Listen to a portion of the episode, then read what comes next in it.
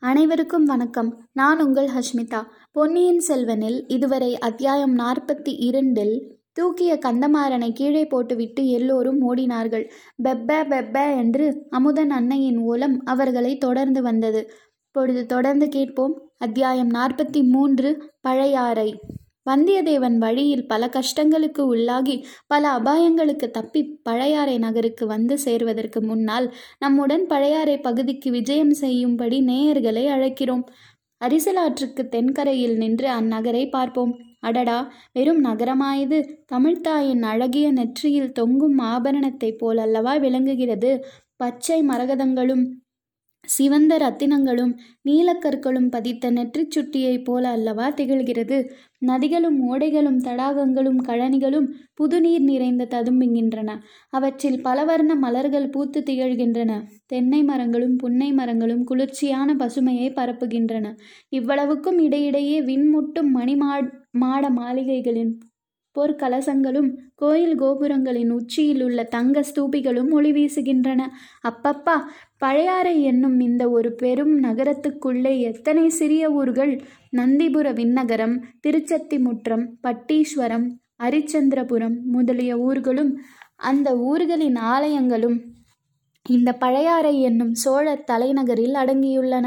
பழையாறையின் நாலு திசைகளிலும் வடதளி கீழ்த்தளி மேற்தளி தென்தளி என்னும் நாலு சிவனார் கோயில்கள் இருக்கின்றன. போர் வீரர்கள் குடியிருக்கும் ஆரியப்படை வீடு புதுப்படை வீடு மணப்படை வீடு பம்பைப்படை வீடு ஆகிய நாலு வீரபுரிகள் காணப்படுகின்றன. இவ்வளவுக்கும் நடுநாயகமாக சோழ மாளிகை என்றால் ஒரே மாளிகையா? விஜயாலய சோழருக்கு முன்னால் இது ஒரு தனி மாளிகையாக இருந்தது. பிறகு ஒவ்வொரு அரசகுமாரனுக்கும் ஒவ்வொரு இளவரசி குமாரிக்கும் பழைய சோழ மாளிகையொட்டி புதிய புதிய மாளிகைகள் எழுந்து நிற்கும் காட்சியை காண்பதற்கு ஆயிரம் கண்கள் வேண்டும். வர்ணிப்பதற்கோ பதினாயிரம் கவிஞர்களின் கற்பனா சக்தி போதாது. இருநூறு ஆண்டுகளுக்கு பின்னால் வந்த சேக்கிழார் பெருமான் தேரின் மேவிய செழுமணி வீதிகள் சிறந்து பாரில் நீடிய பெருமை சேர்ப்பதி பழையாறை என்று வர்ணித்தார் என்றால் சுந்தர சோழர் காலத்தில் இந்த நகர் எவ்வளவு கோலாகலமாய் இருந்திருக்கும் என்று ஊகித்து கொள்ளலாம்.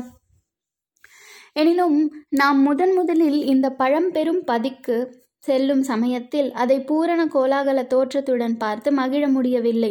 சுந்தர சோழ சக்கரவர்த்தி இந்நகரின் சோழ மாளிகைகளில் வீற்றிருந்த அரசு செலுத்திய காலத்தில் இங்கு வந்து பார்க்க நமக்கு கொடுத்து வைத்திருக்கவில்லை.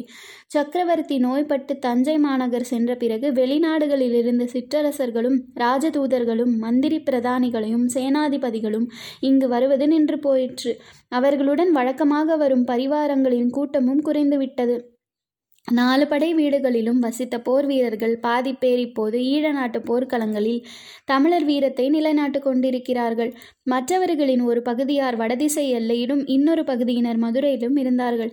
எனவே படை வீட்டு பகுதிகளில் இப்போது பெரும்பாலும் வயோதிகர்களும் பெண்மணிகளும் சிறுவர் சிறுமிகளுமே காணப்பட்டார்கள்.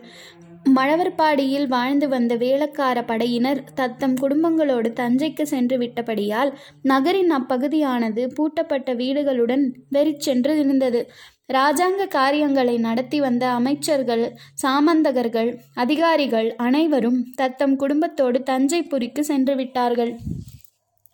இப்படியெல்லாம் இருந்த போதிலும் பழையாறை வீதிகளில் கூட்டத்துக்கும் கலகலப்புக்கும் குறைவில்லை. இப்போது அவ்வீதிகளில் பெரும்பாலும் ஆலய ஸ்தபதிகள் சிற்பக்கலைஞர்கள் சிவனடியார்கள் தேவார ஓதுவார்கள் அரண்மனை ஊழியர்கள் ஆலய பணியாளர்கள் கோயில்களில் சுவாமி தரிசனம் செய்யவும் திருவிழா காட்சிகளையும் பார்க்கவும் வெளியூர்களில் இருந்து வரும் ஜனங்கள் ஆகியோர் அதிகமாக சஞ்சரித்து கொண்டிருந்தனர். இன்றைக்கு ஏதோ திருவிழா போல காண்கிறது. வீதிகளில் அழகிய ஆடை ஆபரணங்கள் அணிந்து ஆடவரும் பெண்டிரும் சிறுவர் சிறுமிகளும் உலாவி வருகின்றனர். தெருமுனைகளில் ஆங்காங்கு ஜனங்கள் கும்பல் கூடி நிற்கின்றனர். அக்கும்பல்களுக்கு மத்தியில் ஏதேதோ வேடம் புனைந்தவர்கள் நின்று ஆடி பாடுகிறார்களே சற்று கவனித்து பார்க்கலாம். ஆம் இவர்கள் கிருஷ்ணனைப் போலவும் கோபாலர்களைப் போலவும் அல்லவா வேடம் புனைந்திருக்கிறார்கள்? இந்த கூட்டத்துக்கு நடுவில் ஒரு கிருஷ்ணர் ஒரு மலையை தூக்கி கொண்டு நிற்கிறாரே அவரை தேவராஜன் தேவராஜனாகவே இந்திரன் என்று வந்து வணங்குகிறானே. இன்னொரு கூட்டத்தின் நடுவில் கிருஷ்ணனை நாலு முகங்களும் உள்ள பிரம்மதேவர் வந்து தோத்தரித்து வணங்குகிறாரே. ஆஹா இப்போது தெரிகிறது இன்று ஸ்ரீ ஜெயந்தி கண்ணன் பிறந்த நாள். இந்த விழாவை தான் ஜனங்கள் இவ்வளவு குதூகலமாக கொண்டாடுகிறார்கள். அங்கங்கே உரியடி திருநாள் நடைபெறுகிறது. மஞ்சள் நீரை வாரி இறைக்கிறார்கள். நந்திபுர விண்ணகரத்துக்கு பெருமாள் கோவிலை சுற்றி இந்த திருவிழா கொண்டாட்டங்கள் அதிகமாக நடைபெறுகின்றன. இது என்ன? கண்டேன் கண்டேன் கண்டேன் கண்ணுக்கினியன கண்டேன் என்று பாடுவது யார்? தெரிந்த குரலாயிருக்கிறதே. இதோ நமது பழைய சிநேகிதர் ஆழ்வார்க்கடியார் நம்பி சாக்ஷாக்காரமாக நிற்கிறார் நின்று பாடுகிறார். அவரை சுற்றிலும் ஒரு கும்பல் கூடுகிறது. சிலர் பக்தி சத்தையுடன் கேட்கிறார்கள். வேறு சிலர் எகத்தாளம் பண்ண தொடங்குகிறார்கள். ஆழ்வார்க்கடியாரின் கைத்தடியினால் யாருடைய தலைக்கு சேதம் நேருமோ என்று நாம் அஞ்சுகிறோம். விண்ணகர கோயிலின் வாசலில் ஒரு சலசலப்பு. வீதிப்புறத்தில் நிறுத்தியிருந்த ரதங்களும் பல்லக்குகளும் கோவில் வாசலுக்கு வருகின்றன. கோயிலுக்குள்ளே இருந்த மாதரசிகள் சிலர் வருகிறார்கள். இப்பெண்மணிகள் பெரிய குலத்து பெண்டிராகவே இருக்க வேண்டும். ஆம் ஆம் பழையாறை அரண்மனைகளில் வாழும் மகாராணிகள் இருவரசிகளும் தான் இவர்கள். எல்லோருக்கும் முதலில் பெரிய பிராட்டி என்று நாடு நகரமெல்லாம் போற்றும் செம்பியன் மாதேவி வருகிறார். இவர் மழவரையர் குலப்புதல்வி சிவஞான செல்வரான கண்டராதித்தரின் பட்ட மகிஷி வயது முதிர்ந்த விதவை கோலத்திலும் இவருடைய முகத்தில் எத்தகைய தேஜஸ் ஜொலிக்கிறது? அவருக்கு பின்னால் அரிஞ்சய சோழரின் பத்தினியான வைதும்பராயர் குலப்புதல்வி ராணி கல்யாணி வருகிறார். ஆஹா இவருடைய அழகை என்னவென்று சொல்ல? இந்த முதிய பிராயத்திலும் இவர் முகத்தில் இப்படி களை வீசுகிறதே. எவ்வன பிரயாயத்தில் எப்படி இருந்திருப்பாரோ? இவருடைய புதல்வராகிய சுந்தர சோழர் வனப்பு மிக்கவர் என்று பிரசித்தி பெற்றிருப்பதில் வியப்பென்ன? இவரை தொடர்ந்து சுந்தர சோழரின் மற்றொரு பத்தினியான சேரமான் மகள் பராந்தகன் தேவி வருகிறாள். இன்னும் பின்னால் வானுலகிலிருந்து நேரே இறங்கி வந்த தேவ குந்தவை பிராட்டி வானதி இன்னும் நாம் அரிசிலாற்றங்கரையில் பார்த்த அரசகுல பெண்கள் வருகிறார்கள். விஜயாலயன் காலத்திலிருந்து சோழ வம்சத்தினர் சிவனையும் துர்க்கையையும் குலதெய்வமாக கொண்டு வழிபடுகிறவர்கள். ஆனால் திருமாலிடமும் மற்ற சமயங்களிடமும் இவர்களுக்கு துவேஷம் என்பது கிடையாது. இன்று கண்ணன் பிறந்த நாள் என்பதை முன்னிட்டு பெருமாள் கோவிலுக்குள் வந்தார்கள் போலும். பெரிய பிராட்டி செம்பியன் மாதேவி பல்லக்கில் ஏறும் சமயத்தில் ஆழ்வார்க்கடியாருடைய பாடல் அவருடைய காதில் விழுந்தது. அதற்காகவென்றே ஆழ்வார்க்கடியார் உரத்த சத்தம் போட்டு பாடினார் போலும். செம்பியன் மாதேவி அவரை தம் அருகில் அழைத்து வரச் செய்தார். ஆழ்வார்க்கடியார் அடக்க ஒடுக்கத்துடன் வந்து நின்றார். திருமலை சில நாட்களாக உன்னை காணோமே ஸ்தல யாத்திரை சென்றிருந்தாயோ? என்று கேட்டார். ஆம் தாயே ஸ்தல யாத்திரை சென்றிருந்தேன். திருப்பதி காஞ்சி வீரநாராயணபுரம் முதலிய பல கஷேத்திரங்களை தரிசித்தேன். சென்ற இடங்களிலெல்லாம் பல விந்தைகளை கண்டும் கேட்டும் வந்தேன். அரண்மனைக்கு நாளைக்கு வந்து யாத்திரையில் கண்டு கேட்ட விந்தைகளை சொல். இல்லை அம்மா இன்றிரவு மறுபடியும் நான் புறப்பட வேண்டும். அப்படியானால் இன்று மாலையே வந்து விட்டு போ. வருகிறேன் தாயே தங்கள் சித்தம் என் பாகியம் பல்லக்குகள் ரதங்கள் எல்லாம் புறப்பட்டு அரண்மனைக்கு விரைந்து சென்றன. குந்தவை பிராட்டி ஆழ்வார்க்கடியாரை சுட்டிக்காட்டி ஏதோ கூற மற்ற அரசிலங்குமாரிகள் களீர் என்று சிரித்தார்கள். சிரிப்புக்கு காரணம் கண்டறிய ஆழ்வார்க்கடியார் அந்த பக்கத்தை நோக்கினார். குந்தவை பிராட்டியின் கண்கள் ஆழ்வார்க்கடியார் யாருடன் ஏதோ சங்கேத பாஷையில் பேசின. ஆழ்வார்க்கடியார் அச்செய்தியை அறிந்து கொண்டதற்கு அறிகுறியாக தலை வணங்கினார். சோழ மாளிகைகளிலேயே செம்பியன் மாதேவி வசித்த மாளிகை நடுநாயகமாக இருந்தது. அதன் சபா மண்டபத்தில் பொன்னால் செய்த நவரத்தினங்கள் இழைத்த சிம்மாசனத்தில் அந்த பெரும் மூதாட்டி அமர்ந்திருந்தார்.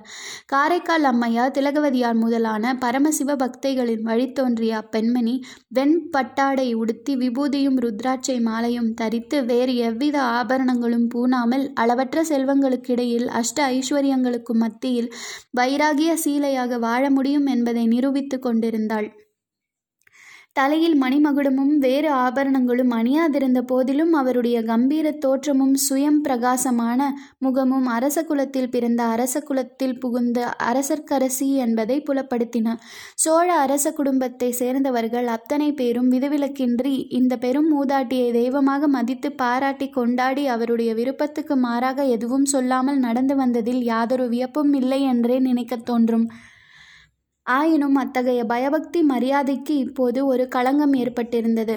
அந்த பெண் அரசியின் புதல்வர் மதுராந்தக தேவர் அன்னையின் கருத்துக்கு மாறாக அவருடைய கட்டளையை மீறி பழுவேட்டரையர் குலத்தில் மனம் புரிந்து கொண்டார். அது மட்டுமின்றி சோழ சிம்மாசனத்துக்கு அவர் ஆசைப்படுகிறார் என்ற செய்தியும் பராபரியாக வந்து செம்பியன் மாதேவியின் காதில் விழுந்து அவருக்கு சிறிது மனக்கவலையை ஏற்படுத்தியிருந்தது. செம்பியன் மாதேவியின் அரண்மனை முற்றத்திலும் சபா மண்டபத்திலும் சிற்பிகளும் கூட்டமும் தேவார பாடகர்களின் கோஷமும் ஜே ஜே என்று எப்போதும் கூடியிருப்பது வழக்கம். தூர தூர தேசங்களிலிருந்து சிவனடியார்களின் தமிழ் புலவர்களும் அடிக்கடி வந்து பரிசில்கள் பெற்று போவது வழக்கம். சிவபூஜை பிரசாதம் கொண்டு வரும் அர்ச்சகர்களின் கூட்டமும் அதிகமாகவே இருக்கும். அன்றைக்கு திருமுதுகுன்றம் விருதாச்சலம் தென் குரங்காடுதுறை திருமழப்பாடி முதலிய ஊர்களிலிருந்து சிற்பிகளும் சிவபக்தர்களும் வந்து தத்தம் ஊர்களில் கோயில்களில் கருங்கல் திருப்பணி செய்வதற்கு மகாராணியின் உதவியை கோரினார்கள். கோயில்களை எந்தெந்த ஊர்களில் என்ன முறையில் கட்ட உத்தேசம் என்பதற்கு சித்திரங்களும் பொம்மை கோயில்களும் கொண்டு வந்திருந்தார். முதல் இரண்டு கோயில்களின் திருப்பணியை செய்ய உதவி அளிப்பதாக சொல்லிவிட்டு மழப்பாடியா? எந்த மழப்பாடி? என்று பெரிய பிராட்டி கேட்டார். சுந்தரமூர்த்தி சுவாமிகளை குரல் கொடுத்து அழைத்து பாடல் பெற்றாரே அந்த பெருமான் வீற்றிருக்கும் மழப்பாடிதான் என்று அந்த ஊர்க்காரர் சொன்னார். அது என்ன சம்பவம்? என்று மழவரையின் செல்வி கேட்க மழப்பாடிக்காரர் கூறினார். சுந்தரமூர்த்தி சுவாமிகள் சோழ நாட்டு ஸ்தலங்களுக்கு யாத்திரை செய்து கொண்டிருந்த போது ஒரு நதியை கடக்க வேண்டியதாய் இருந்தது. நதியை தாண்டி அப்பால் செல்லத் தொடங்கினார். அப்போது சுந்தரம் என்னை மறந்தாயோ? என்று ஒரு குரல் கேட்டது. சுந்தரமூர்த்தி திடுக்கிட்டார். அது தம்மை ஆட்கொண்ட இறைவனுடைய குரல் என்பதை உணர்ந்தார். பக்கத்தில் இருந்த சீடர்களை பார்த்து இங்கே சமீபத்தில் எங்கேயாவது சிவன் கோயில் இருக்கிறதா? என்று கேட்டார். ஆம் சுவாமி. அந்த கொன்னை மரங்களின் மறைவில் மழப்பாடி கிராமத்து சிவன் கோயில் இருக்கிறது என்று சீடர்கள் சொன்னார்கள். உடனே சுந்தரமூர்த்தி அங்கே சென்றார். பூத்து குலுங்கிய கொன்னை மரங்களின் மறைவில் ஒரு சிறிய கோவில் இருந்தது. சுந்தரமூர்த்தி அங்கே சென்று சுவாமி தரிசனம் செய்துவிட்டு மனமுருகி பாடினார். அன்றொரு நாள் தன்னை தடுத்தாட்கொண்டது போல் இன்றைக்கு தன்னை கூப்பிட்டு அருள் புரிந்த கருணைத்திறனை வியந்தார். சுவாமி தங்களை நான் மறந்து விடுவேனா? என்ன கேள்வி கேட்கிறீர்கள்? தங்களை மறந்துவிட்டு வேறு யாரை நினைப்பேன்? என்னும் கருத்தமைந்து பொன்னார் மேனியனே புலித்தோலை அரைக்கசைத்து மின்னார் செஞ்சடை மேல் அணிந்தவனே மன்னே மாமணியே மழப்பாடியுள் மாணிக்கமே என்னே உன்னை அல்லால் இனி யாரை நினைக்கேனே என்று பாடினார். தாயே இன்னும் அந்த கோவில் சிறிய கோயிலாக கொன்னை மரங்களின் மறைவிலேயே இருக்கின்றது. அதற்குத்தான் உடனே திருப்பணி ஆரம்பிக்க வேண்டும் என்று கோருகிறோம். அப்படியே ஆகட்டும் என்றார் செம்பியன் மாதேவி. ஆழ்வார்க்கடியாரும் அவருடைய இன்னொருவரும் சற்று முன்னால் வந்து நடந்ததையெல்லாம் கவனமாக கேட்டுக்கொண்டிருந்தார்கள் தொடர்ந்து கேளுங்கள். நன்றி வணக்கம்.